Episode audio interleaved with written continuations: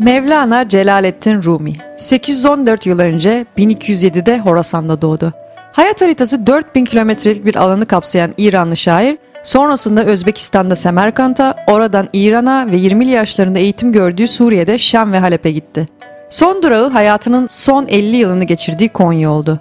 Şiirleri geniş çapta dünya dillerinin çoğuna çevrildiği gibi Amerika Birleşik Devletleri'nde en çok satan şair olarak tanımlanmıştır.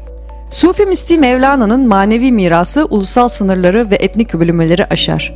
İşte Mevlana'dan öğrenebileceğimiz 10 ders. 1. Küçük davranmayı bırak. Mevlana bu kadar küçük davranmayı bırak. Sen vecde gelmiş evrensin der. Kendimizden şüphe etmek hayallerimizi gerçekleştiremememizin en önemli nedenlerinden biri.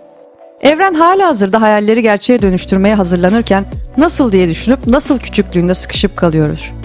Bizim işimiz nasıl diye endişelenmek değil, büyük hayaller kurmak ve gerçekleşeceklerine şüphe gölgesi olmadan inanmaktır.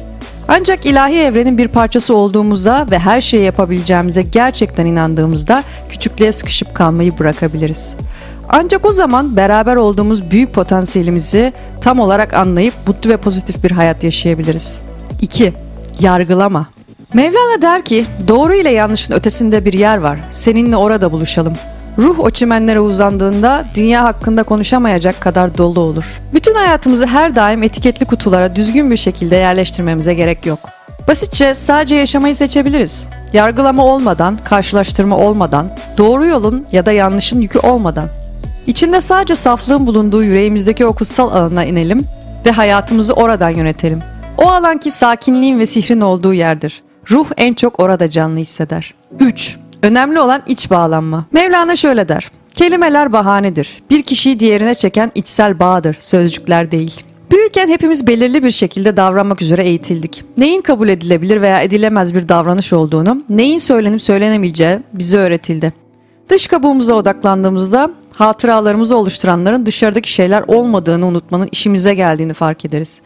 Bir gülümsemenin yaratabileceği his ve bağdır bir ömür boyu sürecek olan aslında. 4. Sevdiğiniz şeyi yapın. Mevlana'nın sözleriyle Sakince gerçekten sevdiğin şeyi yapmaya doğru çekilmene izin ver. O seni yoldan çıkarmaz. Yaptığımız şeyi sevmek ve sevdiğimiz şeyi yapmak bizi mutlu tutan yakıtımızdır. Sevmediği bir işte sıkışıp kalan birine nasıl hissettiğini sorduğumuzda bunun ne demek olduğunu daha iyi anlarız. Hangi işte ya da pozisyonda takılı kalırsak kalalım her zaman unut olduğunu ve sevdiğimiz şeyin sonunda yaptığımız şey olacağını unutmayalım. Hayallerimizin toplumsal baskıların enkazı altında ölmesine izin vermeyelim. Sevdiğimiz şeyin hayalinin bizi yavaş ama istikrarlı bir şekilde bu hedefe ulaşmak için motive etmesine izin verelim. Sevdiğimiz şey tarafından yönlendirildiğimizde bu her zaman başarı ve mutluluk yaratır. 5. Acı bir lütuftur. Mevlana bize şunu söylüyor. Yara ışığın içeri sızdığı yerdir. Yaşamlarımız iniş ve çıkışlarla dolu. Çıkışlarımızın gerçekten kıymetini anlayabilmek için inişlerden geçmemiz gerekir. Acı çeken bir kalbin yaratabileceği negatif sarmalın pençesine düşmek çok kolaydır. Ama o acı çeken yürekten öğrenilenleri daha iyi içselleştirebileceğimiz için çok daha tatmin edici olurlar. Bizi yıkamayan şeyler sadece daha güçlü ve daha bilge yapar.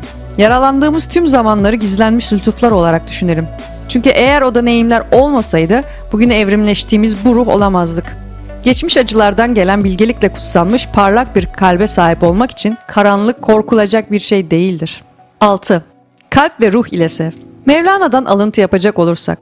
Vedalaşmak sadece gözleriyle sevenler içindir. Çünkü kalp ve ruhla sevenler için ayrılık diye bir şey yoktur. Yıllar geçtikçe hepimiz çeşitli ilişkiler yaşıyoruz. Bazı ilişkiler sürerken bazıları zamanla kayboluyor. Çoğu zaman mesafeler, zamansızlık, yoğunluk ya da genel olarak hayatın kendisi önemli ilişkilerimizin önüne geçebiliyor. Ama kalpten kalbe kurulmuş bir bağ ne olursa olsun sürer. Bu kalp ve ruh ile sevmenin güzelliğidir. Gerçek sevginin çekim gücü sınırları, zamanı ve yüzeysel olumsuzlukları aşar. Kalbimizle yaşadığımızda gerçekten de ayrılık yoktur. 7. Dünyayı değiştirmek için kendini değiştir. Mevlana dün zekiydim, dünyayı değiştirmek istedim. Bugün ise bilgeyim, kendimi değiştiriyorum der. Her şey için suçu başkasına atmak hepimizin çok kötü bir alışkanlığı haline geldi. Toplumumuzda, ülkemizde veya dünyamızda olanların sorumluluğunu üstlenmek şöyle dursun, kendi kişisel eylemlerimizin sorumluluğunu bile almak istemiyoruz. İçinde bulunduğumuz topluluklar, ülkeler ve bu dünya bizlerden oluşurken bizim yanlış giden her şey için başkalarını suçlamaktan pek memnun olmamız gerçek bir ironi. Yüksek kulelerimizde oturup yoldan geçen birinin yere çöp atmasını yargılıyoruz. Ama o çöpü oradan alıp atmak için kulelerimizi terk etmeye yanaşmıyoruz. Bolca konuşuyoruz ama eyleme geçemiyoruz. Dünyada olumlu bir değişim yaratmak istiyorsak bunun kendimizle başlaması gerektiğini kabul etmeliyiz. Yargılamak yerine ancak örnek olarak değişime katkıda bulunabiliriz. 8. Herkese minnettar ol. Mevlana'ya göre her kim gelirse ona minnettar ol. Çünkü her biri öbür taraftan rehber olarak gönderilmiştir. Açık fikirli olmak ve başarısız ilişkiler aracılığıyla kendimizin farklı yönlerini anlayabilmek bir nimettir. Büyük planda karşılaştığımız her ruhun belirli bir ilahi amaç için hayatımıza girdiğine inanabiliriz. Bu amacı anlayamayabiliriz ama bu bağlantıların sunduğu öğrenmeye açık fikirle ve açık yürekle bakabiliriz. Sırf her gün yolumuzdan ve hayatımızdan geçen çeşitli rehberler için minnettar olalım. 9. Kişisel alma. Mevlana'nın sözleriyle İnsanlar seni yanlış anladığında dert etme. Duydukları senin sesindir ama akıllarından geçirdikleri kendi düşünceleridir.